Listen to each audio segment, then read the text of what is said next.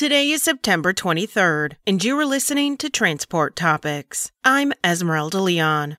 How is trucking overcoming ongoing challenges in driver recruitment and retention? Tamara Jalvin, VP of Safety and Talent Acquisition at Yellow, helps us see solutions through a fleet's eyes. Tune in to our Road Signs podcast at ttn.ws slash roadsigns93.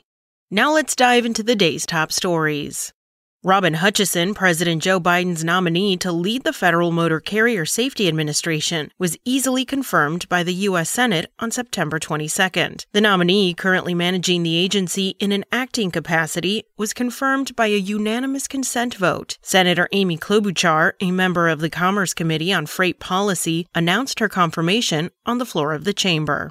U.S. trailer orders in August jumped compared with a year earlier but still were tepid at 17,700, the third lowest this year and barely up from July's total. In July, they reached 16,997, the year's second lowest point. In August of 2021, orders were 12,366. ACT Research reported the data, citing trailer makers' preliminary numbers. FTR pegged preliminary August orders at 16,400 and noted demand continues to be exceptionally robust. However, fleets continue to struggle to add replacement trailers and find the opportunity to bring on additional equipment.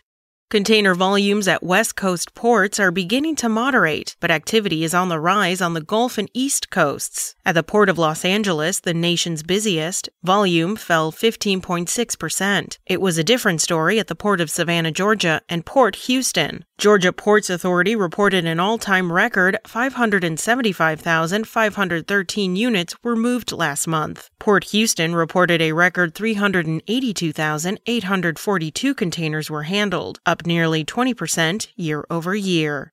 That's it for today. Remember, for all the latest trucking and transportation news, go to the experts at ttnews.com. Spoken Layer